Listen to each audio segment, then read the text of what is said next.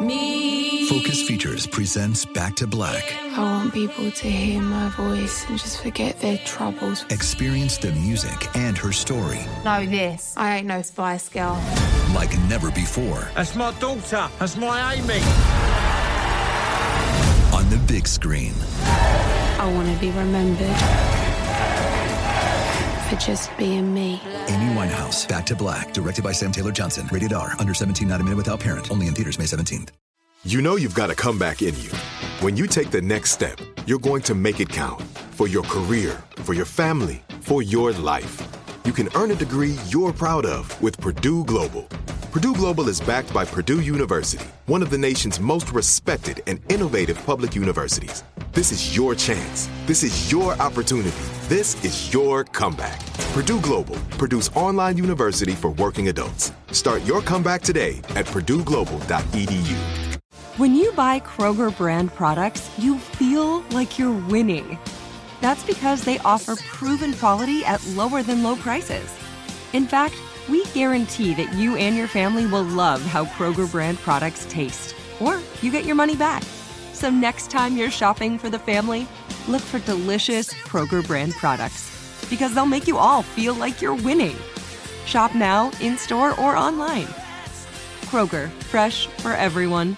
Step into the world of power, loyalty, and luck. I'm gonna make him an offer he can't refuse. With family, cannolis, and spins mean everything. now, you wanna get mixed up in the family business. Introducing The Godfather at ChumbaCasino.com. Test your luck in the shadowy world of The Godfather slot. Someday, I will call upon you to do a service for me. Play The Godfather now at ChumbaCasino.com. Welcome to the family. VGW Group. No purchase necessary. Void where prohibited by law. See terms and conditions. 18 plus. Welcome back to Behind the Bastards, uh, the show where Cody and I just finished laughing about Herman Cain. Not because there's anything funny about a death from COVID 19, but because the Kang Gang, the Cain Gang, which are the people who have taken over this dead man's Twitter account, tweeted out an article from hermancain.com that said, Resume life as normal. Over 6,500 scientists and health professionals, yada, yada. Anyway, it's very They're funny going strong. He Gang gang going strong. because the guy they're named after cannot resume life as normal because COVID killed him. I don't know. The article says it's fine. So Mm-hmm. conflicting reports. One from a Uh. ghost and one from the ghost's friends. So well, this is probably a bad way to open a podcast about Yeah, Jordan Peterson, another victim of COVID 19. uh, but we'll Wait. talk about that in a little Is bit. he? This is, yeah, he got it. Did you not know that? did I miss that? Oh, Cody, we're going to have fun in this episode. This is part two of our Jordan B. Peterson episode. Um, Cody Johnston is my guest. Hello. Some more news. Other, also a podcast of a similar name. Mm-hmm, um, My former coworker at Cracked, uh, the man who invented Are you just the not drive system for the Abrams list, tank? You're not going to that list you? the podcast you do together. You're just not going to do He's that. We do going. a He's podcast going in. together. He's going in I cannot do do a confirm podcast or deny together, that, but, Sophie. uh, yeah. So, Dr. Jordan Peterson picked a good time to reveal himself as the philosophy daddy of the new right. 2017 was a great year for his brand. Trump was president, new conversations about Western chauvinism were cracking into the mainstream thanks to the alt right and groups like the Proud Boys, and Jordan Peterson was among the most popular and highly paid speakers in the country. It is, he, he's, he's super fucking rich. He got Oh super yeah, fucking that, rich. that 2017 was like his golden Yeah. year. Uh, he was doing so good. skyrocketing. 2018 was a bit better, and then things got a lot worse. Yeah. Uh, so he was polite uh, and urbane enough that he could avoid being lumped in with every liberal's new boogeyman at the time, the alt right, while still radicalizing and funneling new members into the alt right. Uh, some perceptive writers critiqued him for this. My personal favorite being the Maclean's writer who declared him the stupid person, smart person. Yeah. Um, yeah, Nailed it. Now, a lot of, I mean, a lot. That's, that describes a lot of people in the uh, that does describe a lot of people. right uh, vlogosphere. I want to quote from that article. To be clear, Jordan Peterson is not a neo Nazi, but there's a reason he's as popular he, as he is on the alt right. You'll never hear him use the phrase, we must secure a future for our white children. What you will hear is him say that, while there does appear to be a causal relationship between empowering women and economic growth, we have to consider whether this is good for society, because the birth rate is plummeting. That's a quote from Jordan Peterson. He Yes, it call for a- yep. He doesn't call for a white ethno state, but he does retweet Daily Caller articles with opening lines like, Yet again, an American city is being torn apart by black rioters. He has dedicated two and a half hour long YouTube videos to identity politics and the Marxist lie of white privilege. I can't say Marxist lie and not do a Ben Shapiro voice, and I'm sorry for that. Yeah, yeah. It's just where I go. It, it, require, it requires a voice every time. Uh, Yeah. Whenever I say Antifa, I do that now too. It's like Antifa. yeah. It's, uh, it's, just uh, it's how funny. it is. It's how it is these days. Yeah. So Jordan himself was careful to define himself as a classic British liberal. This is not an uncommon line for people to take when they hate things like trans rights, but want to couch their bigotry in an appreciation for debate. You'll never hear hate speech out of Jordan Peterson's mouth, but he will be happy to explain to you and his audience of millions that marginalized groups are infantilized by identity politics, and their offense at the racism of his white consumers is part of a culture of victimhood. Again, no racial slurs, but he will explain to you why it's wrong for people to be offended by racial slurs, essentially. Oh yeah, Yeah, It's uh, it's why he'll explain like here's why people it's wrong to be offended by this, or here's why Yeah. um it's natural to like fear people, like feel fear the other and things. He's tweeted he once tweeted an article about uh the dangers of diversity and how diversity is bad. Oh, Um, yeah. and that article was by Steve Sailer from VDare, uh, who Oh, VDare. yeah, Yeah. literally a guy who invented something called the uh, the Sailer strategy, which was what Trump's strategy was basically like go to the uh, uh, disaffected like white uh, ag- aggrieved white Americans uh, and play that game. Um, and in the article, uh, he cited a study about how like yeah, if you uh, have diversity. Um, it causes like some you know tension and uh, between the different groups. Um, and he cites that in the article. He doesn't mention the part of the study that points out that, but in the long run, it improves economy and social stat. It like over time, diversity improves society. Uh, it's just at the beginning, it you know people are tribal and it causes uh, some strife. Yeah, there's some Uh, shit. So it, it's just always interesting whenever uh, a Peterson will. Share something like that that goes out of its way to not uh, include part of a study that is antithetical to what they're trying to um, to prove. He's a good guy, studious, studious man. Good tweets. Good tort. God damn. it. Okay, so Peterson's repeated jabs at identity politics are extremely funny in light of the ways that he's attempted to co opt indigenous identity for his own crude benefit. Did you know about this, Cody? Did you know about Jordan Peterson's claims that he's been inducted into a, an indigenous tribe? I remember this. I, Yeah. I- yeah, yeah, yeah, Yeah. Give it, give it to me. In 2018, old tweets of Peterson surfaced wherein he told some sort of joke about an Indian bartender. That's a quote from him. Uh, senator Murray Sinclair, who's a Canadian senator, so like not a real senator, but you know what I'm saying. Um, that was a Canadian joke, not an indigenous person's joke. I'm making fun of Canadians. Um. Senator Murray Sinclair, who's who's uh, one of Canada's relatively few uh, Indigenous or First Nations uh, senators, got angry because Peterson was furthering stereotypes about drunken Native Americans. We, that's like a, a goes back a long way. Um, and he also uh, got kind of angry because it's pretty shitty to call Indigenous people Indians. Um, shouldn't do that. There's, I think, uh, different terms that kind of people, certain people prefer, but no one seems to like Indian. Um, Yeah, let's yeah. not let's not use that one. Um, one of Jordan's friends defended him by pointing at the guy he had sent the tweet to. Defended him by pointing out that the joke that they were telling about this Indian bartender was about a real incident uh, with a quote self-identified Indian bartender who had duped uh, Peterson's friend out of a bottle of bourbon the night before Peterson was set to become an honorary member of the Kwakwaka'wakw tribe. Um, now, all of this, I'm trying to get it right. I looked it up and everything. I don't normally do that, but yeah. Um, all of this, Hurwitz seemed to suggest, was evidence that Peterson was not biased against Native Americans, uh, which is a, a- a statement that Peterson like liked and seconded on Twitter. Um, so Peterson has repeatedly brought up the fact that he was inducted into the Kwakwaka'wakw tribe in order to defend himself from allegations of racism. In 2017, when a commenter on That's not how Facebook suggested that he was a Klansman, so this guy on Facebook is like, "You're basically you're in the KKK." Peterson responded, "If by KKK you mean Kwakwaka'wakw, of whose nation I am a member." That's not how it works, Jordan. Yeah, very, very good. Now, a reporter from a Canadian online magazine, The Walrus, dug into this, and he found that Peterson also claimed on the jacket of his book, 12 Rules for Life, that he had been inducted into the coastal Pacific Kwakwaka'wakw tribe. The reality of the situation, as The Walrus found, was very different. Um, there is a Kwakwaka'wakw artist named Charles Joseph, um, and numerous interviewers will note that Peterson's house is full of Joseph's work. And we don't know what Peterson did for Charles Joseph, but it was something really incredible and like that he that that Charles Joseph like was deeply uh, impacted by. It was something meaningful enough that Charles Joseph performed a special ritual to induct Jordan Peterson into his family, and as a result, he considers Jordan Peterson to be a brother. This is obviously a huge honor, and it, it seems Yeah, it's very yeah. clear that Jordan did something incredible to help Charles. But as the Walrus dug, they found out that both Charles Joseph and the Kwakwaka'wakw tribe disagree with Peterson's claims that he's been inducted into the tribe because he was not. Um, he was inducted into Charles Joseph's family, but not into the tribe itself. It's a very different thing, and yeah, it's a very per- important It's a distinction. personal thing. Yeah. Yeah. Yeah. Um, and it, it's Peterson kind of claiming that he's a part of this tribe in order to deflect allegations of racism is a kind of dishonesty I find particularly off putting because the real story is perfectly honorable. Like you helped this man out to such a degree that he inducted you into his family in a special like that's a that's something It's a to be proud story. of. Yeah, Absolutely. exactly- yeah.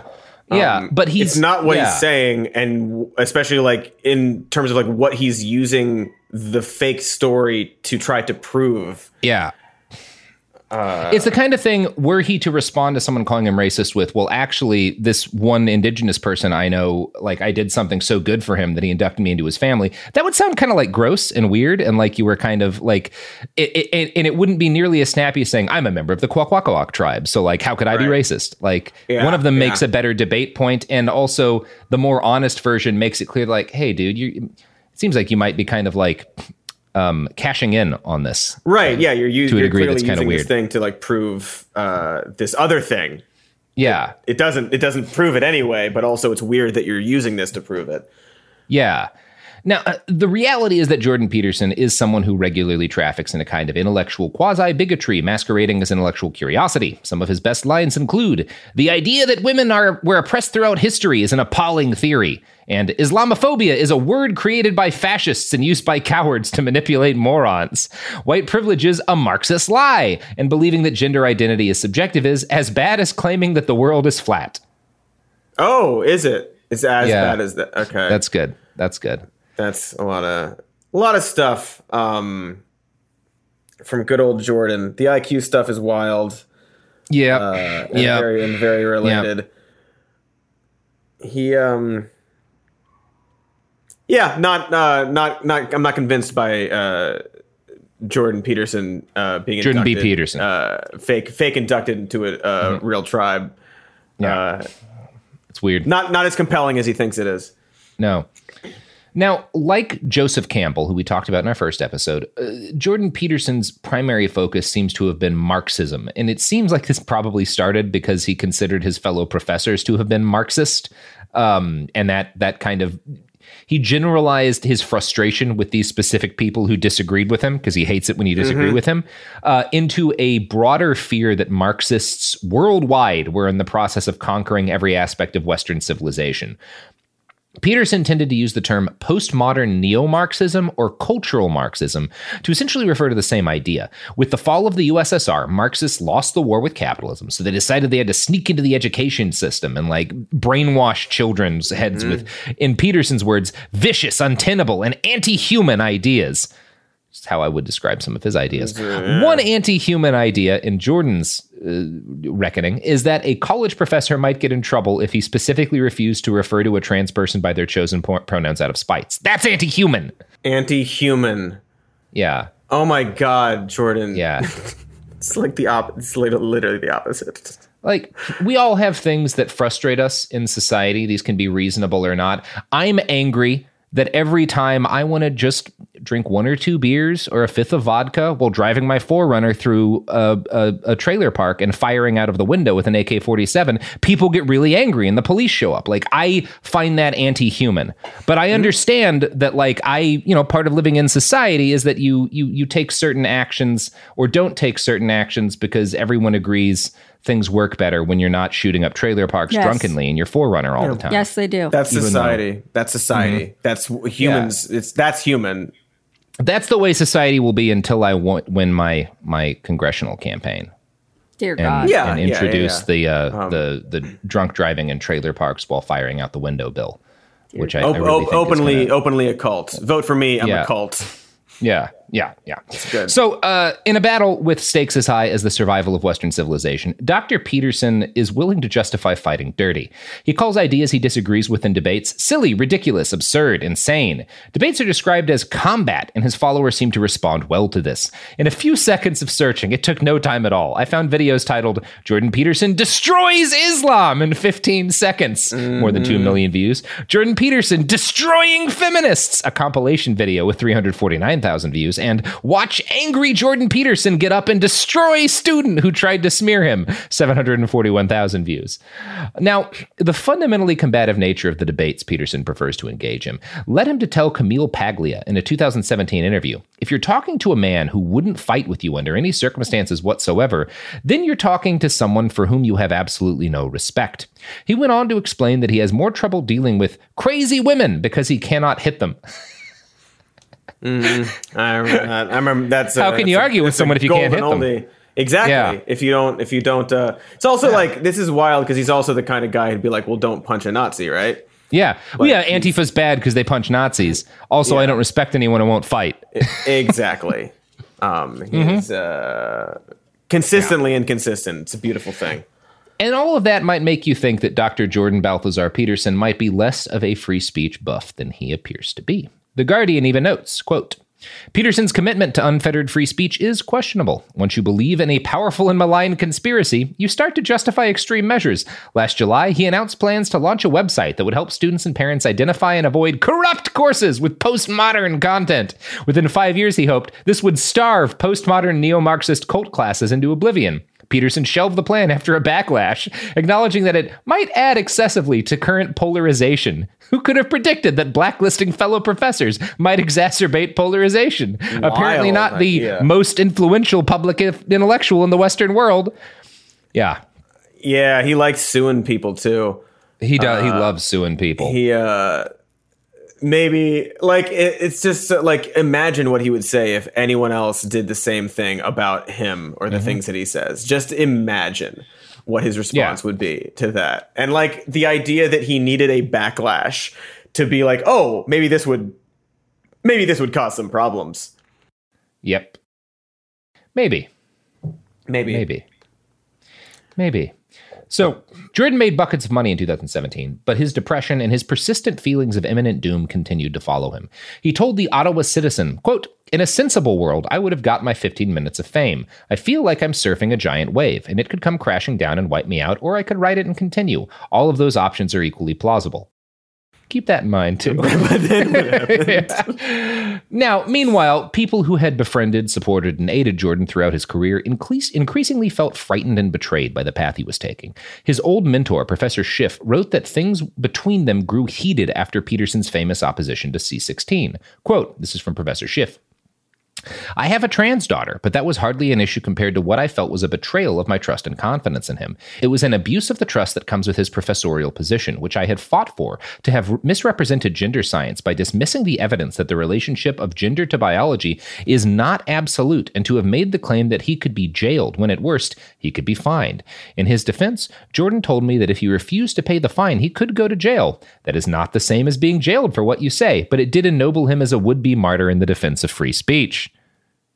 Yeah, um, it did, and he knows it. Um, a lot of his behavior in 2016, 2017, 2018 is uh, it becomes very clear, like we talked about earlier in the previous episode about his sort of uh, whether it was intentional or not.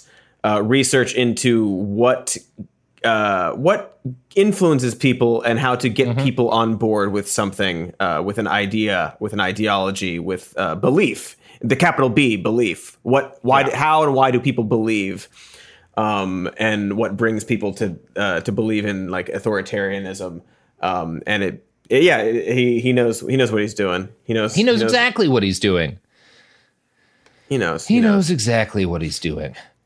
Um, yeah, it's a he knows he knows a lot of things that he uh, pretends to not know. It's wild, even just like watching clips of him talk about different things uh, in similar ways. There's a you can find a few uh, few clips of him talking on various podcasts about uh, Hitler specifically uh, and the rise Mhm. of Hitler. Uh, sometimes he rationalizes it as like, well, if you have this chaos, you you look for somebody to uh, to bring order and make sense of that, and uh, it could be it could be viewed as like Hitler apologia, but um, Yeah. I'll give him the benefit of the doubt and just say uh, he is explaining what people uh, were feeling during the rise of Nazi Germany. He has a whole video on like you would have been a Nazi, and like people, if you were there, you probably would have been a Nazi. That's how the culture and society works. Um, And uh, I don't think uh, Jordan Peterson is a Nazi. He definitely would have been one. Also, Um, yeah, most people weren't Nazis until the Nazi, like even when the Nazis were in power, Nazi party membership was was not everybody. Um, Yeah. like yeah, J- Jordan is. Um, I don't know. I do the same thing. The episode that's running the week that we're recording this is largely about how normal people became Nazis and how they, the scariest thing about it is that a lot of people who were not monsters supported the Nazi party because of a lot of really uncomfortable realities of the human condition. I think there's a responsible way and an irresponsible way to talk about that. The responsible way is to try to inform people of the dangers in their own thinking and the dangers in just sort of like people's desire for safety and stability that can lead them to support at least tacitly terrible things and being like, well, you would have supported the Nazis, so like why are you judgmental about Nazis? Mm, yeah, well, I mean, yeah, yeah. Um, yeah, and he, he even has um in contrast, you can hear him talk about Trump a little bit in 2017, 2018. Um, and in describing the appeal of Donald Trump, uh, it is uh, indistinguishable from him talking about Hitler. Um, in Weird terms that. of the uh, the chaos and the order and the things that people want and the, the their fears and how Trump is capitalizing on that. But he doesn't make ever make that connection. He's never he he, he uh, yep presents it as uh, positive um, and not something to be concerned about. Uh, he's never really criticized Donald Trump uh, for any of those reasons, uh, while at the same time, whenever talking about Hitler being uh, the exact same way, you could enter, it, you could replace the names, and it would still be, um, it would sound the same. Now, Cody, you know who won't apologize for the rise of fascism? Do they make uh, beautiful, beautiful weapons? Oh, well, Raytheon. No, of course not. Raytheon would never apologize for anything. That's why you buy Raytheon pro- products. Raytheon, never apologize. Never apologize. Here's some other ads.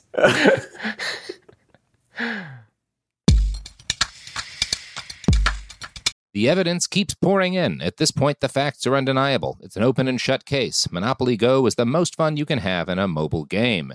Millions of people pass Go every day because this game is always bringing something new to the table. Countless crazy tournaments you can join with your friends as partners or teams. Constantly changing challenges like money sprees or treasure hunts that keep it fresh with new wild mini games. Timed events offering bonuses like massive multipliers or rent frenzies to help you get huge rewards. And there's so many rewards to discover rare stickers you can trade with friends to complete albums, delightful emojis to taunt people with when you raid their riches, unique playing pieces, and so much more. The verdict is in with Monopoly Go. There's something new to discover every time you play. So don't miss out. Go download it now for free on the App Store and Google Play. Me. Focus Features presents Back to Black. I want people to hear my voice and just forget their troubles. Experience the music and her story Know this. I ain't no Spice Girl. like never before That's my daughter. That's my Amy. on the big screen. I want to be remembered for just being me. Amy Winehouse, Back to Black, directed by Sam Taylor Johnson. Rated R, under 17, not a minute without parent. Only in theaters May 17th. My favorite spring cleaning takeaway is the post clean clarity you get. Wow, how have I been living like this? It's kind of like when you find out you've been paying a fortune for wireless, when Mint Mobile has phone plans for 15 bucks a month when you purchase a 3-month plan. Wow, how have I been affording this? It's time to switch to Mint Mobile and get unlimited talk, text, and data for 15 bucks a month. Say bye-bye to your overpriced wireless plans, jaw-dropping monthly bills, and unexpected overages. Mint Mobile is here to rescue you with premium wireless plans starting at 15 bucks a month. All plans come with high speed data and unlimited talk and text delivered on the nation's largest 5G network. Use your own phone with any Mint Mobile plan and bring your phone number along with all your existing contacts. To get this new customer offer and your new 3-month unlimited wireless plan for just 15 bucks a month, go to mintmobile.com/behind. That's mintmobile.com/behind. Cut your wireless bill to 15 bucks a month at mintmobile.com/behind. $45 upfront payment required, equivalent to $15 a month. New customers on first 3-month plan only. Speed slower above 40 gigabytes on unlimited plan. Additional taxes, fees and restrictions apply. See Mint Mobile for details. This is it. Your moment. This is your time to make your comeback with Purdue Global. When you come back with a Purdue Global degree, you create opportunity for yourself, your family, and your future.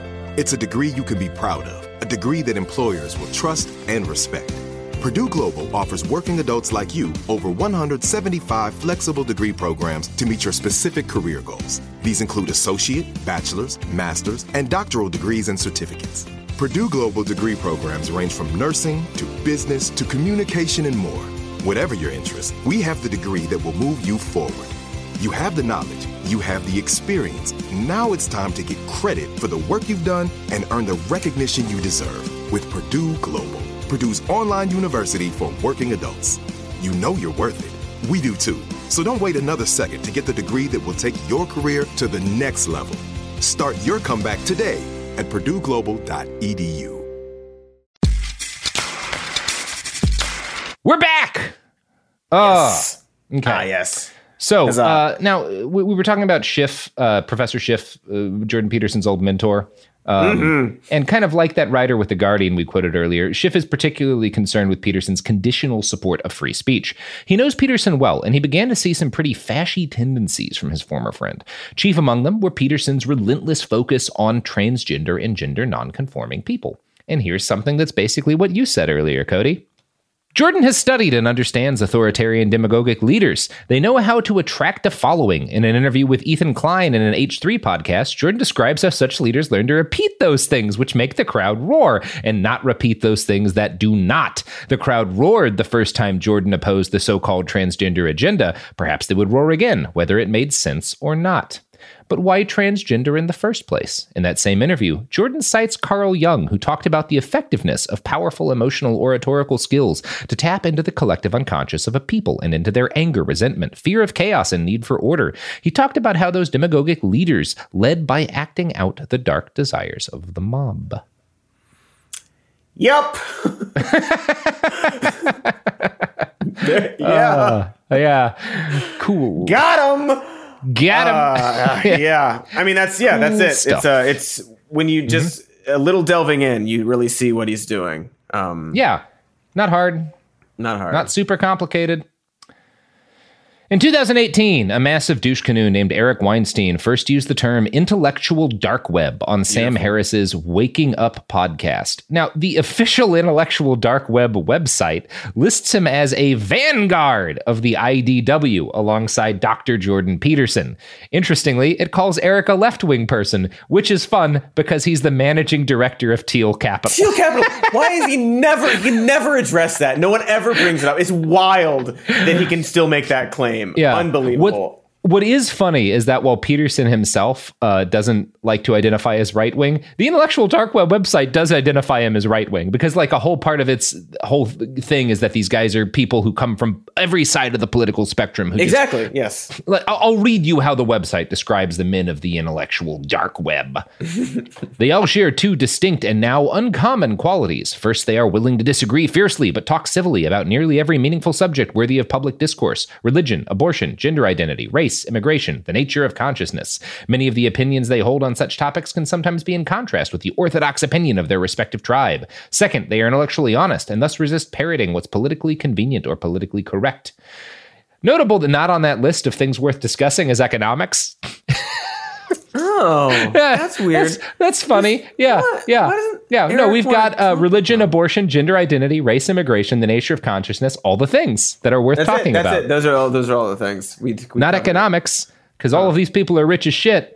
and they because that's Mm-hmm. the thing they agree on. Oh my god, this list of people is really depressing. It's it's awesome. It fucking rules, dude.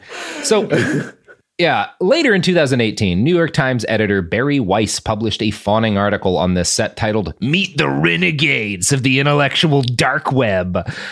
Oh, fuck. It's beautiful. It's beautiful. Those photos It is- of them in the woods, man. Oh. I will argue sit alone in your own room and read the title of that New York Times article to yourself while looking at the picture that leads the article and tell me that you don't for a second inhabit the mental space of a high school bully who just wants to dunk someone's head in a toilet. Like just just do it, try it. Do It's your impo- best to not feel that it's good, impossible. Good luck. Godspeed. Because my God. Oh my God, that photo. Take do another one. Take another photo. I know it's amazing. Did you have like one shot left? My goodness. Yeah. It's a bad article about people Uh, I hate. In some yeah. cases, people I personally hate because Claire Lehmann's on there, and Claire Lehmann basically said it was okay that really wonderful people like uh, Jason Wilson of The Guardian, who's one of the best reporters in the entire country, deserve to have death threats put against him because Claire Lehmann is sucks. She's the editor. Yeah, she's awful. She's, She's awful. Um, you can read the article if you want, but the fact that nearly all these guys have only grown less relevant in the last two years ought to say something. But during the first half of the Trump regime, Jordan B. Peterson never found a culture war he wouldn't throw some bullets towards. When James Damore, the Google engineer, was filed for writing about the company's ideological echo chamber, Peterson spoke out in his defense. He repeatedly brought the engineer up in debates as evidence that talk about discrimination of marginalized groups was overblown, and white men were the real victims. In part on the strength of his endorsement uh, by Peterson and other IDW types, James Damore filed a lawsuit against Google. He dropped it earlier this year with the exact nature of the resolution unknown. Uh, Harmeet Dhillon, I think, was the lawyer in charge of that case, who also threatened me with a lawsuit for telling the truth about Andy Ngo, which is that he's a giant piece of shit and a grifter. I ignored the lawsuit. Fuck it. Like he did, never did anything because it was.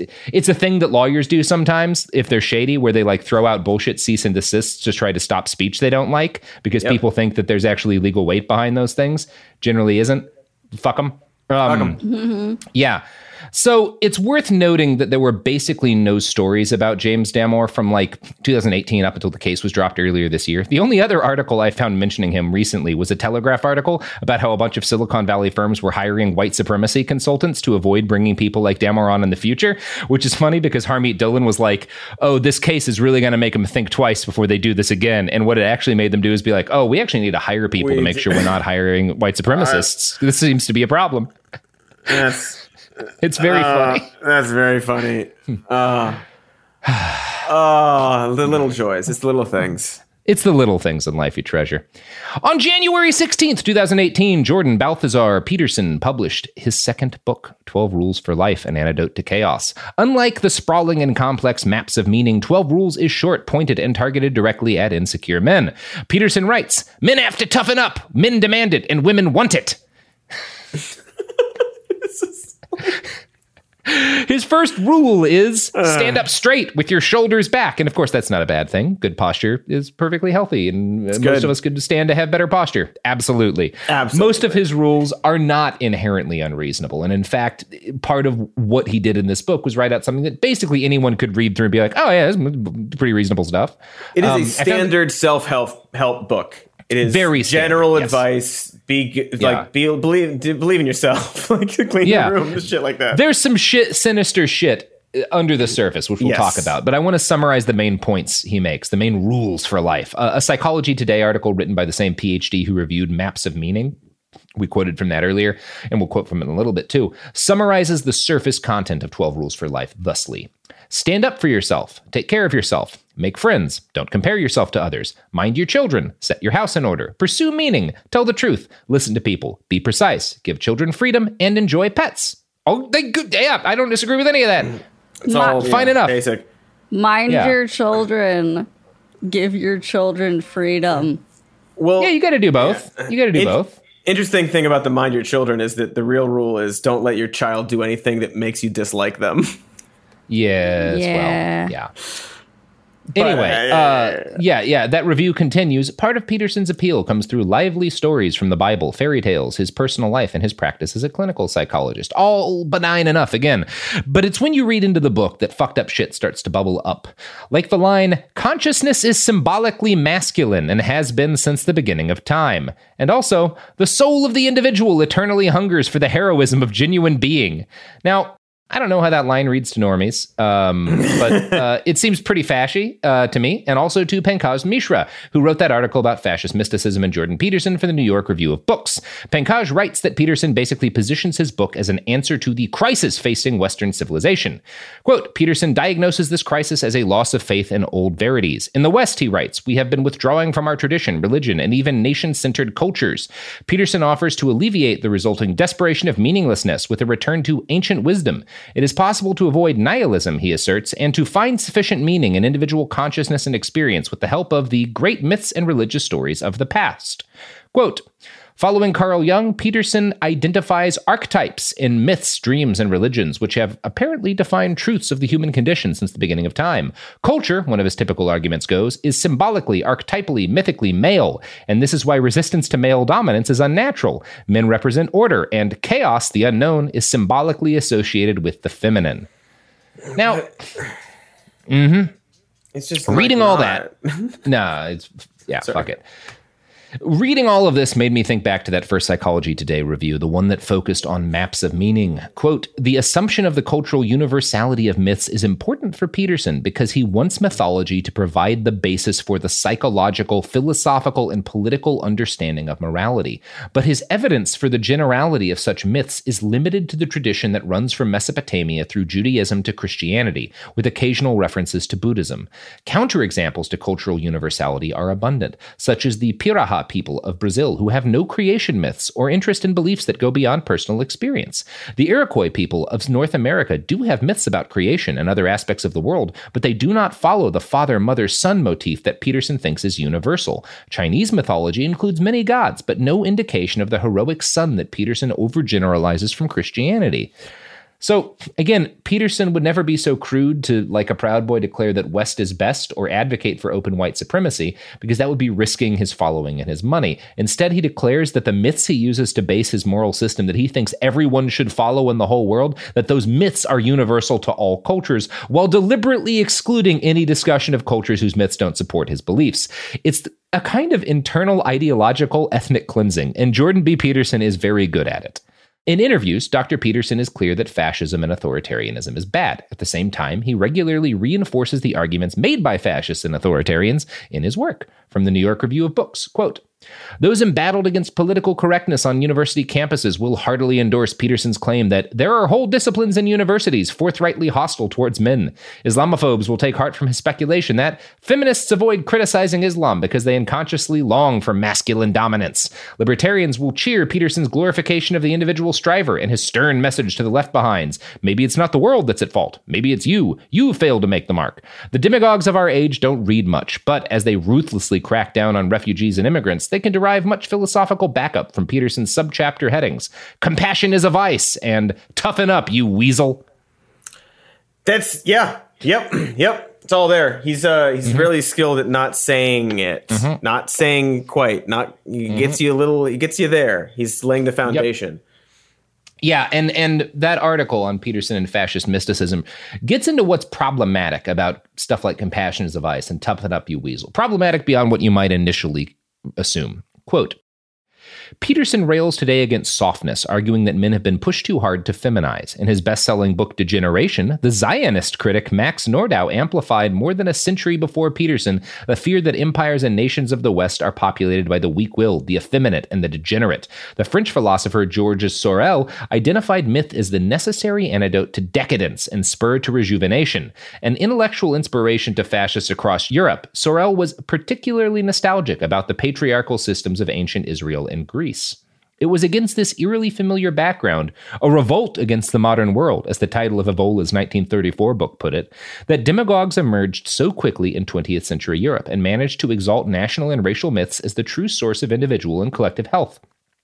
The drastic individual makeover demanded by the visionaries turned out to require a mass coerced retreat from failed liberal modernity into an idealized traditional realm of myth and ritual. That all scan to you, Cody? that all scans real, real well. Yeah. Um Yeah. yeah. It's a huh, huh, huh, huh. Mm-hmm. Uh there's a uh, there's just a lot there that he doesn't it's yeah it's it's like it's this i mean it's the constant rejection of modernity and it's like it's contempt for the weak is what it really comes down to uh like contempt for and resentment of uh, what you perceive as weakness or weak people, weak types of people, uh, weak, way, weak ways of thinking.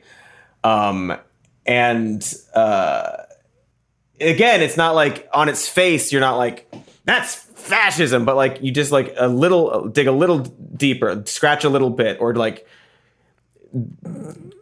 go a little further to what like what's the next step? What's the let's like extrapolate for a bit. What do you think should happen then um also side note i think his weird thing about uh uh, we need to get back to like why all the Marxists uh, we're getting away from nation-centered cultures. Do you think like maybe part of just like the natural reason that we're getting away from nation-centered cultures is because like the internet connects people instantly across the globe, yeah. and like we yeah. as, as, humans are like evolving across the like it's yeah maybe if you have a bunch of friends who like because of some weird lines on a map can't ever visit you or you can't visit them, maybe you start to be like oh huh.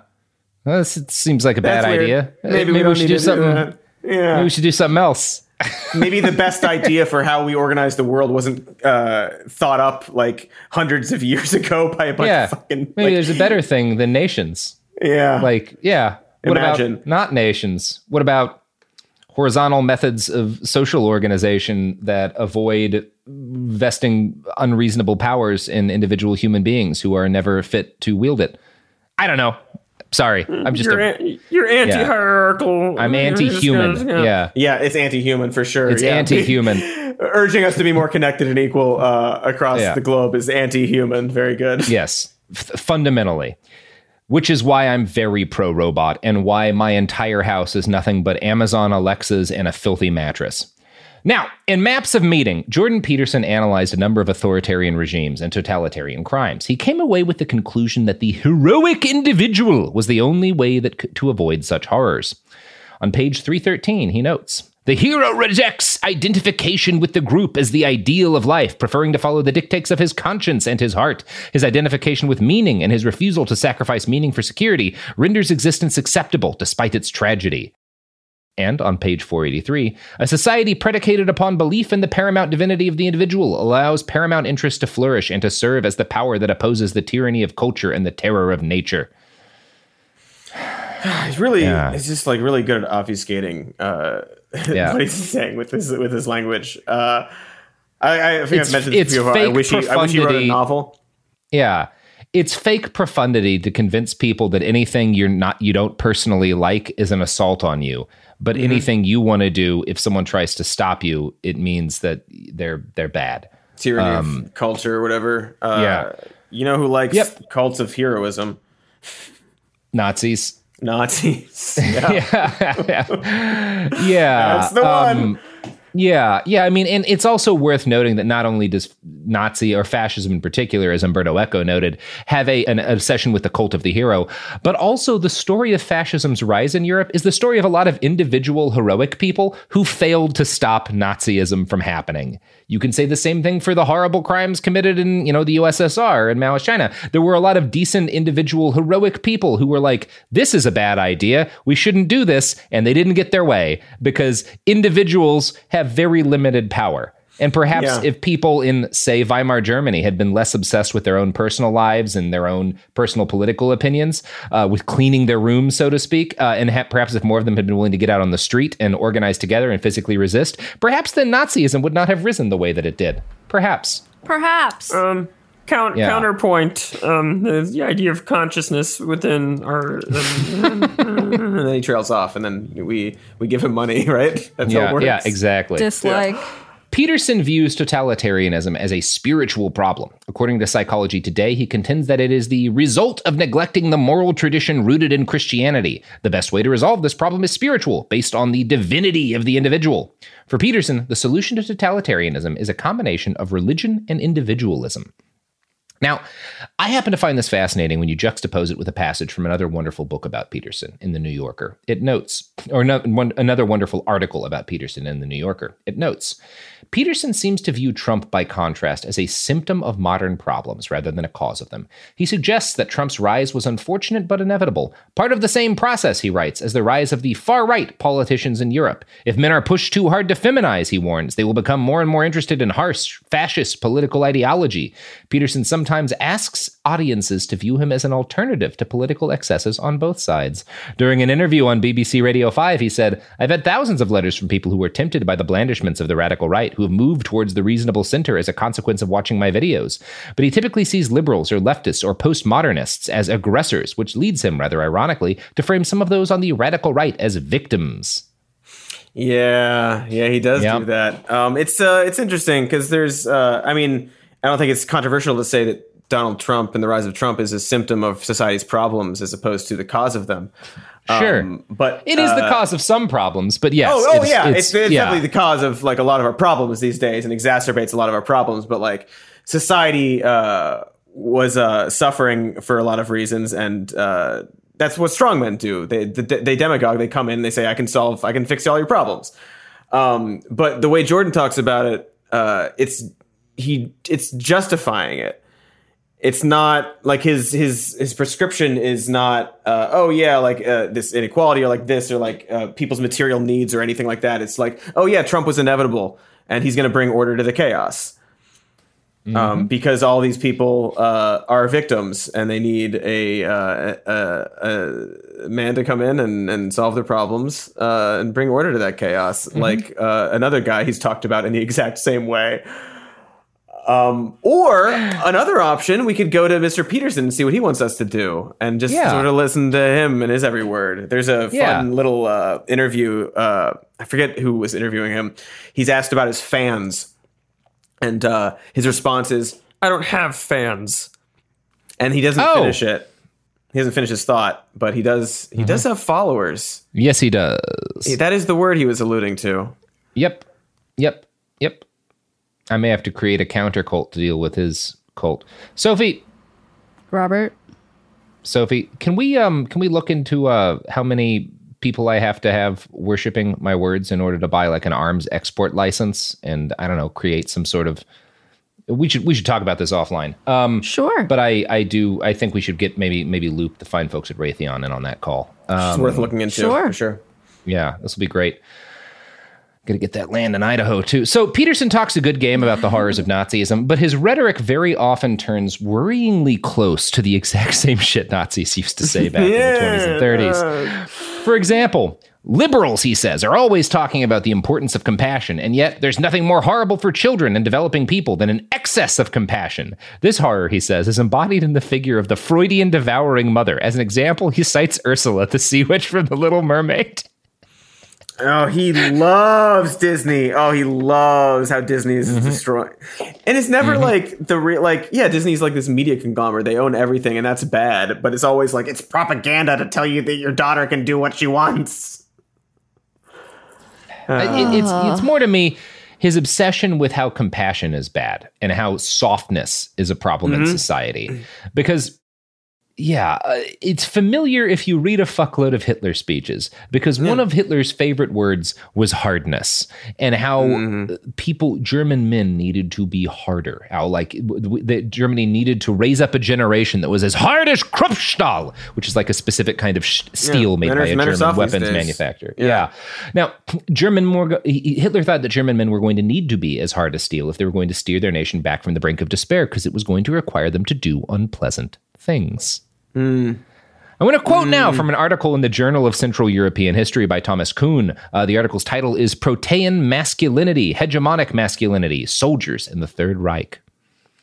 Hegemonic masculinity in Nazi Germany, as well as in many militarized societies around the globe, meant physical, emotional, and moral hardness. The ideal man embodied by the soldier was tough and aggressive, in control of his body, mind, and psyche. He did not hesitate to sacrifice life and limb on behalf of the fatherland, or to subordinate his individuality under the command of a conformist group of comrades. Whereas many scholars have already stressed these features of hegemonic masculinity, this article argues that the act of soldiering provided men with a male identity that was ultimately not defined by the repudiation, but rather integration of what was and is often coded as feminine. In the social practice of male interaction, diversity and flexibility were needed, thus allowing for the display of femininely coded behavior like affection, tenderness, empathy, caring, and tolerance towards emotional breakdowns and moments of weakness in their midst. Thanks to its inclusive nature, such protean masculinity enabled different types of soldiermen to establish male identities. It also allowed them to switch among different emotional and moral states without losing their manliness. Yet this was true only if the predominance of hardness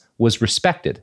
Eventually, Protean masculinity integrated diverse men and diverse emotional and moral conditions into a fighting unit, and in the case of the Third Reich, into a genocidal society. So this idea that like they had to they had to reject femininity, but also feminine traits or traits they considered feminine were inherent aspects of the people they needed to make into soldiers.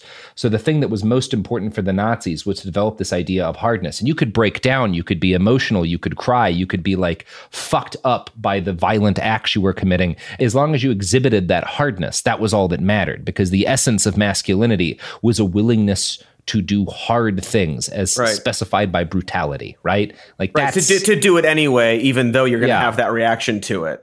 Um, but you still Mhm. do it and you can still keep doing it. hmm Which is why there's actually quite a few stories about men like shooting thousands of Jewish people to death and like weeping while they did it. But like they still did it. They still You know? did it. Yeah, they're hard. They're hard enough. Hard men. Oh. I'm proud of us for saying hardness this many times and not making an erection joke, Cody.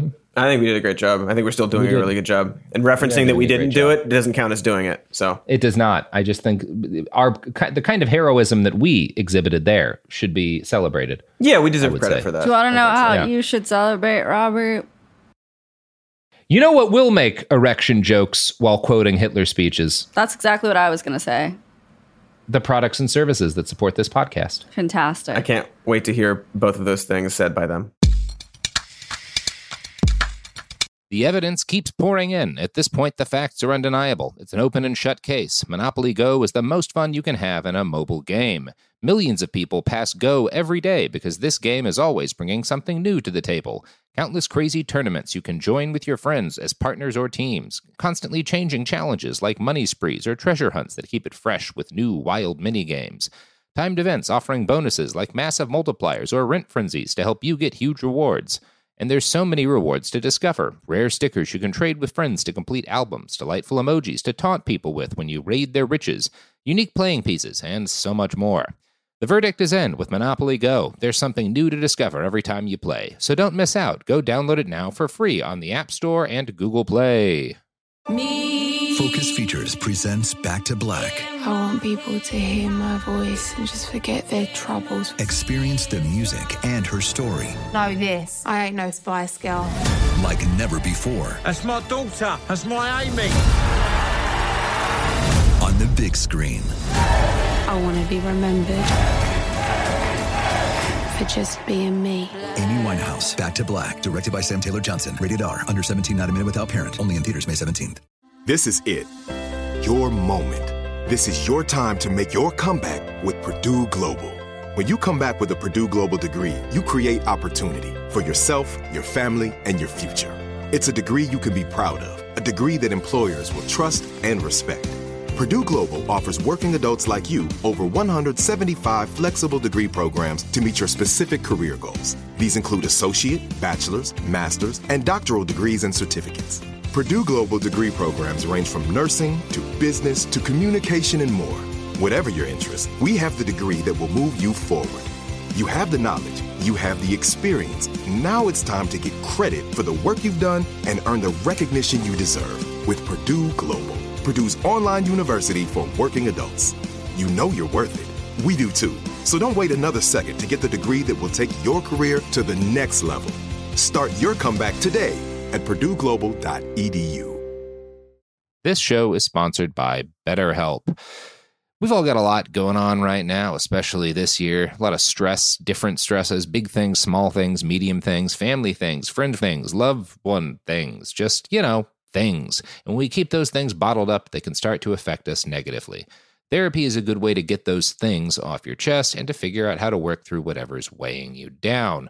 Therapy's helped me learn positive coping skills and how to set boundaries. And therapy can empower you to be, you know, a better or at least happier version of yourself. It's not just for people who have experienced trauma or who are dealing with something immediate and serious. It can just be a way to kind of perform maintenance on your own person. If you're thinking of starting therapy, give BetterHelp a try. It's entirely online, designed to be convenient, flexible, and suited to your schedule. Just fill out a brief questionnaire to get matched with a licensed therapist and switch therapists anytime for no additional charge. Get it off your chest with BetterHelp. Visit betterhelp.com slash behind today to get 10% off your first month. That's betterhelp, H-E-L-P dot com slash behind. We're back. So, uh, Jordan Peterson is just a teacher. You know, he's a lecturer, he's an author, and one might argue that it's silly to keep harping on what an obvious fascist the dude is, given his distance from any kind of actual power. But according to Professor Schiff, Dr. Peterson has in fact seriously considered getting into politics and grabbing power. He seriously investigated the possibility of running for leadership of the Federal Conservative Party of Canada. While he was discouraged in pursuing this by influential friends, he did stick his hand into Canadian politics, pushing party leader Andrew Scheer to propose that university funding be cut by 25% until politically correct schools were reined in. well, weirdo. Yeah, might not be free speech if you're doing that, I'd say. In 2000, yeah. In 2019, he went to DC, where he lectured Congress about bipartisanship, which again might sound great if you don't remember the weird shit Peterson's been saying about wanting to save people from both political extremes via his weird quasi Christian sort of fashy mystical morality bullshit. Mm-hmm. Mm-hmm. It's like a little questionable, maybe. Uh, Yeah. It's frustrating to have to know like everything the man's written and said to really like Yeah. approach uh, everything he does with like, well, okay, you do this, but also, mm, Yeah, I think it's fine to just see what experts in his field have has, have said, and also to analyze a lot of the things that he's said, um, but not all of them, because that's an unreasonable bar to hold someone to before critiquing them. yeah. yeah. So once he got famous, obviously he started thinking about getting into politics, and maybe he'll try to do that someday. But before he got famous and politics seemed like a less realistic career choice for him, he was still veering in a distinctly unsettling direction and going away from traditional academia, which had never really been his bag. From Professor Schiff's article, quote, Several years ago, Jordan Peterson told me he wanted to buy a church. This was long before he became known as the most influential public intellectual in the Western world, as he was described in the pages of the New York Times a few months ago. It was before he was fancied to be a truth telling sage who inspired legions and the author of one of the best selling books in the world this year. He was just my colleague and friend. I assumed that this was for a new home. There was a trend in Toronto of converting religious spaces, vacant because of their dwindling congregations, into stylish lofts. But he corrected me. He wanted to establish a church, he said, in which he would deliver sermons every Sunday. Now, Professor Schiff knows Peterson better and has known him longer than I would say any members of the intellectual dark web, to be certain, and than most people. Um, by late 2018, Schiff was worried enough about his friend that he published this article, which was clearly a very painful decision for him to make. Again, he he let this guy live in his house for like six months. Yeah. Um, yeah. Yeah, Fought He for him to get all these promotions. Like they were like, yeah. Yeah. You fought for him to get money and promote. Yeah, like was a very dedicated friend, Professionally and And- personally. Like yeah, and yeah. you can if you read the article, which I recommend, it's clearly a was a painful article for him to write. Um, and he went through a lot of long arguments with Jordan first, trying to turn him away from what Schiff considered an increasingly frightening path.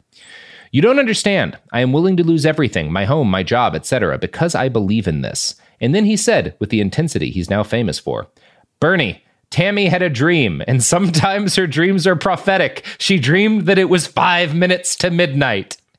That was our last conversation. He was playing out the ideas that appeared in his first book. The social order is coming apart. We're on the edge of chaos. He is the prophet and the would be martyr. Jordan would be our savior.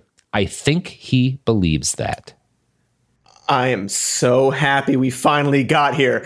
I've been hold, I've been holding on to this for so long. I know. This is, I this know. is- All right, let it loose, man. It's just beautiful. It's my favorite thing about him. It's my favorite fact that nobody seems to know. This is like Yeah. something that like when you explain like when you describe this to them, they're like, "Oh wait, why does anybody take this man seriously?" Yeah. Um he wanted to buy a church to give weekly sermons to people and believes that his wife has prophetic dreams about the end of the world and that he is the man that is going to so- save the world. He thinks that. There are allusions to it in Maps of Meaning where he's the guy who's going to uh, like save the world, but he literally said that he thinks that he is that because his wife has prophetic dreams. It's wild. awesome. I'm so happy we finally got here. It all makes sense once too, you Cody. like once like what that little bit. Once you it's know all that, makes yeah. sense. It's all. yeah, It's all. yeah. He sees himself as I don't know some sort of almost supernatural leader who's maybe like like like on a on a on a a, a subconscious like epochal level welded to a people. Mm-hmm. I don't know. You might call it like a leader principle that like anyway, Yeah. whatever. Like man, like it represents like the like the like spirit of a nation, sort of like this sort of like uh, Yeah. yeah yeah yeah yeah yeah. like he embodies the will of a people in his in his in his living soul and thus anything he thinks has to be the correct way for things to go because he's speaking through the supernatural like like reality of He's of speaking the- the deep soul truths people. of a Yeah. people, exactly, yeah. universal truths yes Uh huh. Oh God! All right. Oh God! So I've Yeah. been like, oh, I've been itching. I'm so I've, I've, I've Yeah. this relief. I just feel relief now. yeah Now that we've yeah gotten here. yeah yeah I don't know precisely what path Jordan B. Peterson was on as 2019 dawned, what he was going to do next in his career. Uh, it's possible his ambitions wouldn't have gone much beyond motivational talks and self help books, but Professor Schiff does not seem to think this was the case. That's why he wrote this article. Quote What I am seeing now is a darker, angrier Jordan than the man I knew. In Karen Heller's recent profile in the Washington Post, he is candid about his long history of depression. Depression is an awful illness. It is a cognitive disorder that casts a dark shadow over everything. His view of life, as nasty and brutish, may very well not be an idea, but a description of his experience, which became for him the truth. But this next statement from Heller's article is heartbreaking. You have an evil heart, like the person next to you, she quotes him as telling a sold out crowd. Kids are not innately good, and neither are you. Ew, Yeah, man, that is yeah. bleak. Yeah. like It is very bleak. And it's one of those things that, like, if you don't think too much about it, you might not analyze it. Because, like, it's one thing to say kids aren't inherently good, because nothing is, no one's inherently good, but people aren't inherently evil either. They're inherently self oriented, and that takes some, like, personal growth to escape to the degree that's necessary to participate in a functional society. Sure, but not Sure. evil. Like, yeah, that's real intense. Yeah. That's real. Um, yeah. yeah, I mean, it shows that he's kind of selling something. Um, Yeah, it sure does. Now, we may never know the next act Jordan B. Peterson had planned because his own life seems to have encountered a, dis- a disruption since then. Chaos, you might say, has chaos triumphed over his internal order. Jordan Bumblebee Yeah. Peterson. Chaos, chaos in the form of his daughter, Michaela. God. so, the first sign that something was off was probably when he, he went on Joe Rogan's show to let everyone know that he had embraced his daughter Michaela's all meat diet. See, Michaela suffered from rheumatoid arthritis, and it was severe enough that she had to have her right hip and ankle replaced at age 17. And then she started, like, so uh, in, in order to combat that and her fatigue and her cystic acne, like, she started taking uh cutting all of her all of everything but meat out of her diet. And eventually like when she after some experimentation wound up figuring out that like all of her problems were solved by eating nothing but meat and salt and sparkling water. Yep. and so she began promoting that as a health cure for everybody and selling uh, one-on-one consultations much like her dad had done for people who were having trouble with her all meat diet uh, and then jordan peterson goes on joe rogan and he's like i've been doing this and quote i lost 50 pounds my appetite has probably fallen by 70% i don't get blood sugar dysregulation problems i need way less sleep uh, he claimed that his depression and anxiety were gone that his mind was sharp and my gum disease is gone like what the hell Yeah. Okay. I agree, Jordan. What the hell? He also told everybody that one time he had a cider and it made him not sleep for like two months. And Beautiful then when story. people pointed out that it was impossible to do that, he was like, "Well, I guess you know, obviously I slept at points, but like it wasn't well." And like, like, dude, cider isn't gonna like Jordan. Yeah. Is it, what is it like a, uh, an un, unavoidable like sense of dread? He described it as. I think. Yeah, you have severe anxiety and depression, and you blamed it on a single drink of cider. And like, yeah. yeah. and also like just claiming, claiming, like he literally, like he claimed that he did not sleep. It wasn't Mm-hmm. like, oh, I had trouble sleeping or this or that. It's like, no, I did not sleep. um, which is not what happened. no, it's not. I wasn't there, but that's Peterson. not what happened. It's definitely not what happened because you'd die. Yeah, Because you would have died. you would die. You'd be a dead guy. You'd be a dead. You'd be a dead person. Dead person. You'd be a Herman Cain type. You'd be a Um, Cain type, and Michaela would be tweeting from your account about how you should only eat meat. It's great. She might drink be. cider. Drink cider. So, yeah, Peterson's health problems first surfaced in 2019, uh, and this is when his family announced that he had like gone to rehab in upstate New York. Uh, Michaela claimed that he'd been prescribed uh, clonazepam, um, which is a benzo, Yeah. uh, in 2017, which was due to a severe autoimmune reaction to food, which might have been like that cider thing. I don't really know. Um, and he his dose was increased after his wife was diagnosed with very severe kidney cancer in April of 2019. And obviously, that's an incredibly stressful thing to do. And if you're Yeah. a guy who's already prone to anxiety and depression, your beloved wife getting diagnosed with a very serious cancer is going to fuck you up. It's going to like ruin you for a while. Like obviously, like any person would be in the same thing. But um, and so Jordan went on medication for it, um, and it became a problem for him, and he wound up having withdrawal symptoms. And he will claim that he was only ever sort of like chemically addicted to it um, because he didn't really understand what it would do to him. Um, and he went to rehab. It didn't work. Obviously, like this, uh, this as as kind of in a video that she later published, Michaela and Jordan noted how like bad that being you know diagnosed as having a drug addiction would be for her dad's brand um because you know he talks about how you've got to like that that's a weakness that you can rid from yourself um but yeah uh kind of messed up that that happened Yeah, yeah. Um, and- but also at the same time, it's like yeah, like it's okay to appear. I get quote Yeah. unquote weak and like If struggle. Like yeah if you're not a person who uh, advocates the things that Jordan Peterson advocates, then you could be like, "Oh yeah, I mean, dude, like your fucking wife got cancer. Of course, like they like some shit like that's the most normal thing in the world that like you develop a problem. Like, of course, no shame, dude. Like deal with your Yeah. like like we- we're supportive of you. We care about you. Obviously, this is a hard time, yeah, but that's help not help you. yeah. No, it's not. So yeah, they- it's not what he subscribes to. It's not what he uh, uh, tells people that they need to do. Uh, otherwise, they're failing. Yeah. or whatever. exactly. Um, I mean, same thing with his uh, his rule about uh, don't ever let your child do something that uh, displeases Yeah. you or whatever. And like Michaela's like dating like a like literally a pickup artist. He, she's dating a who he has pickup artist who believed that he is inhabited by a demon named Igor. Yep. We'll talk about Michaela's relationship in just a spell. Oh, thank goodness. okay, I apologize. yeah. So a lot of bad things continued to happen to Peterson. Uh, by August or September of like 2019, he was in bad enough shape that his family was like more worried about him than his wife, who was dying of cancer. Um, he tried to quit cold turkey a couple of times, and that had not worked. And if you try to quit a drug addiction and like it doesn't work out, it kind of makes it harder to quit in the future um, detox is harder as a result of that and stuff. So he was in a really bad situation. Um, and like he also may have had some like very rare kind of reactions to uh, clonazepam that like aren't common. But anyway, he was he was like all fucked up, and he was also couldn't get off of this medicine. Um, and Michaela developed, who for some reason was in charge of his health care at this point, uh, even though she's a not competent to really do much of anything Yeah, person, I would argue, yeah. based on her advocation of eating nothing but meat and salt. Um, she wound up in charge, and she decided that they needed a a, a, a medical treatment or a medical specialist who had the guts to detox him cold turkey. Uh, in a place where doctors quote aren't influenced by the pharmaceutical companies, so she traveled to Russia, um, where they did a very unrecommended process where they basically uh, gave him a medical induced coma in order to quit him cold turkey, um, which is not a, a good idea.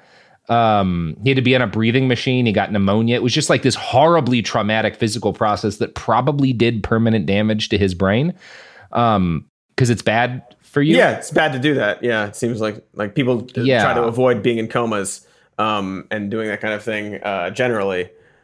Um, Yeah. but uh, you know, good luck.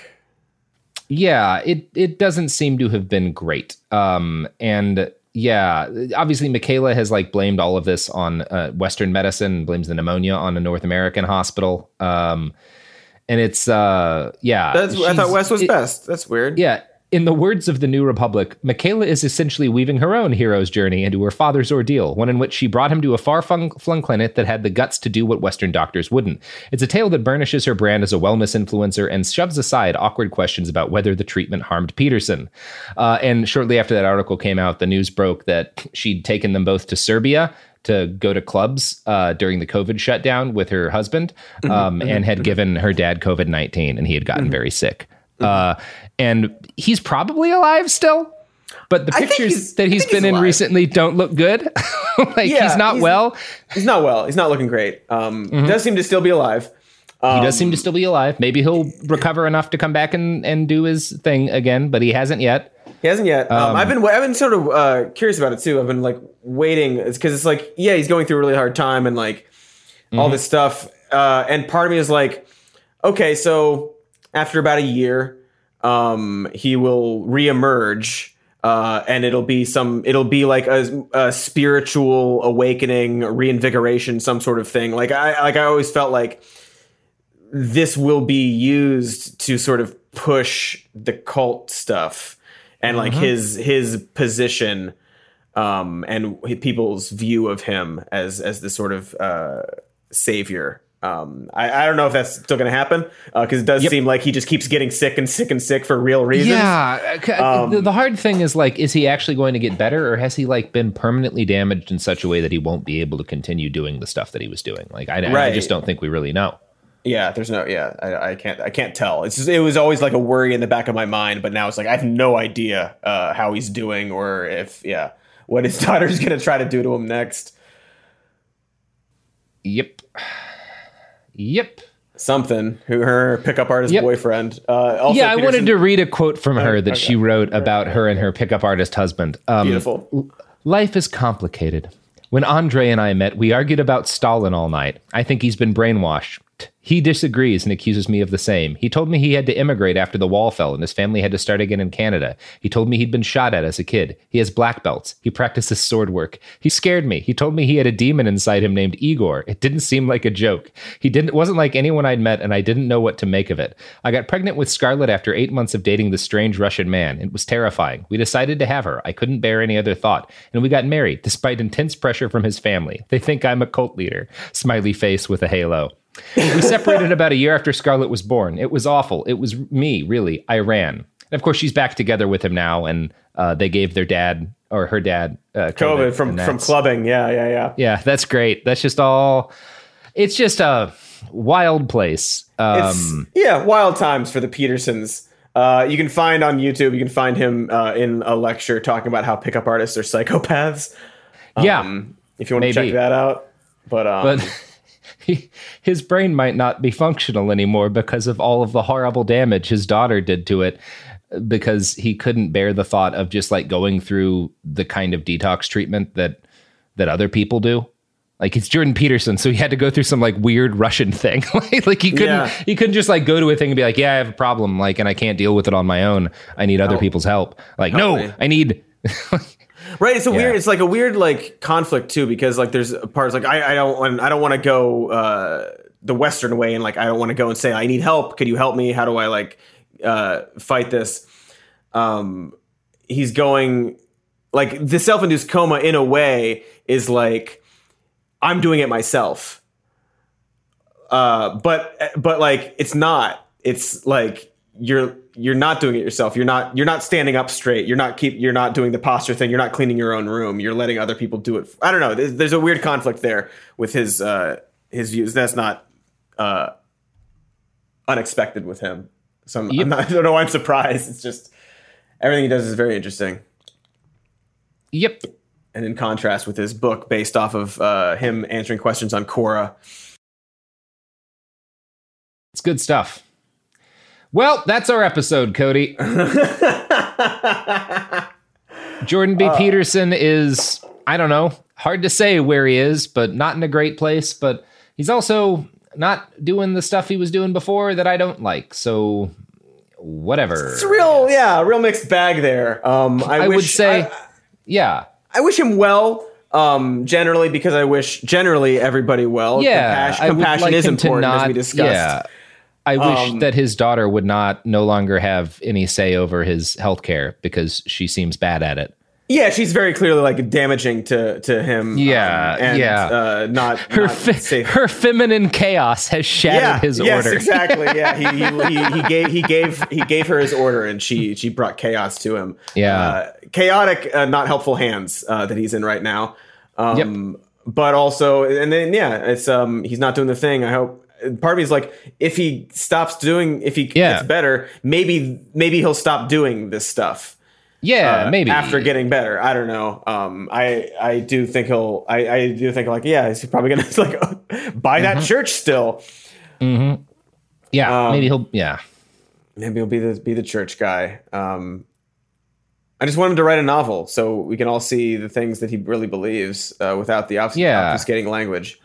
Yeah. Let's let's have him write a novel, like every public figure should be forced to do. Yes, exactly. Um, so, you got anything to plug, Cody? um, uh, maps of meaning. Um, Okay. I, I do. I would like to promote the Chaos Dragon, uh, which is another word for women. Am I right, fellas? Um, no. Um, you can find me on Twitter. Um, Sophie's shaking her head, but I was doing a Peterson bit. I should have done the voice. I'm sorry. Um, you can find me on Twitter on Dr. Mr. Cody, and uh, on the other socials, I've got a show called Some More News on YouTube and a podcast called Even More News. I also co-host with Robert and my uh, other co-host Katie Stoll, uh, Worst Year Ever on iHeartRadio. And I also would like to promote the first episode of this. Listen to the first episode before you listen to this one. Great call. It's over now. Well, that's kind of an Uh-huh. extremist point, but okay, Cody, Uh, you know, go yeah. off. Um, I think you should listen to whatever in whatever order. In fact, just randomly queue up random audio from the entire human history of recording things and never know what you're going to listen to. That's the best way. Some real, to real listen to chaotic womanly energy there. Wow, you're Thank just you. such a visionary, Robert. I just don't know. Thank you. How do you Thank you. I hope you start some sort of like organization where uh, people can follow your every word unquestionably. Yeah, no, it, it'll be great, and we'll um, yeah, we'll get Raytheon on the phone and um, Heck I do have them on speed dial at this point because they call so Yeah. much. You know. Yeah, that's it's important. I mean, it's important because I don't know. You you all probably agree with this. It's not very controversial to say these days. Every hmm. American family needs one of the fine Lynx armored personnel carriers made by Raytheon Right. to enable both troops to deploy into the battlefield and uh, enact a maximum of deadly force upon their enemies, and enable you to deploy to the Walmart and enact a maximum amount of deadly force upon your enemies. Raytheon uh, enables all of that with its wonderful products. and their savings. What a savings. Yes, go to raytheon.com slash BTB and enter promo code I don't care very much about international arms embargoes. And uh, you'll get 15% off your next Lynx armored personnel vehicle or your next Hellfire missile guidance system. That means they're affordable now. Ridiculous. That, that 15% really Yeah. makes the difference. It's really gonna, it's really gonna, really gonna make a dent. Is the episode Okay. over? I'm very tired. Yes. The episode- It's, it's, it's very done. Great job, guys. You guys are amazing. Become a part of the fast growing health and wellness industry with an education from Trinity School of Natural Health. Trinity graduates can empower their communities through natural health principles and techniques, whether they go into practice to guide others toward their wellness goals or open a store to sell their favorite health products. Trinity grads are equipped to change lives. With 19 online programs and flexibility to fit your busy schedule, including the popular Certified Natural Health Professional, you can get the training that helps you turn your passion into a career. And here's the best part you can earn the certification in less than a year. From herbology to naturopathy and health coaching, Trinity allows you to make a meaningful difference by helping others live healthier, happier lives. Don't wait any longer to pursue your passion for natural health. Enroll today at trinityschool.org. That's trinityschool.org. Step into the world of power, loyalty, and luck. I'm gonna make him an offer he can't refuse. With family, cannolis, and spins mean everything. Now, you wanna get mixed up in the family business. Introducing The Godfather at ChumbaCasino.com. Test your luck in the shadowy world of The Godfather slot. Someday, I will call upon you to do a service for me. Play The Godfather now at ChumbaCasino.com. Welcome to the family. VGW Group. No purchase necessary. Void where prohibited by law. See terms and conditions. 18 plus. Xfinity has free premium networks for everyone this month, no matter what kind of entertainment you love. Addicted to true crime? Catch killer cases and more spine-tingling shows on A&E Crime Central. Crave adventure? Explore Asian action movies on Hayya. Searching for something extreme? Check out skating, snowboarding, and more on Fuel TV Plus, the global home of action sports. And find crowd-pleasing bops on iHeartRadio's Hit Nation playlist. There's new free shows and movies to love every week. Say free this week in your Xfinity voice remote. Live Nation presents Concert Week. Now through May 14th, get $25 tickets to over 5,000 shows. That's up to 75% off a summer full of your favorite artists like 21 Savage, Alanis Morissette, Cage the Elephant, Celeste Barber, Dierks Bentley, Feid, Hootie and the Blowfish, Janet Jackson, Kidz Bop Kids, Meghan Trainor, Peso Pluma, Sarah McLachlan. Get tickets to more than 5,000 summer shows for just $25. Until now through May 14th. Visit LiveNation.com slash Concert to learn more and plan your summer with Sean Paul, Sum 41, 30 Seconds to Mars, oh, and Two Door Cinema Club.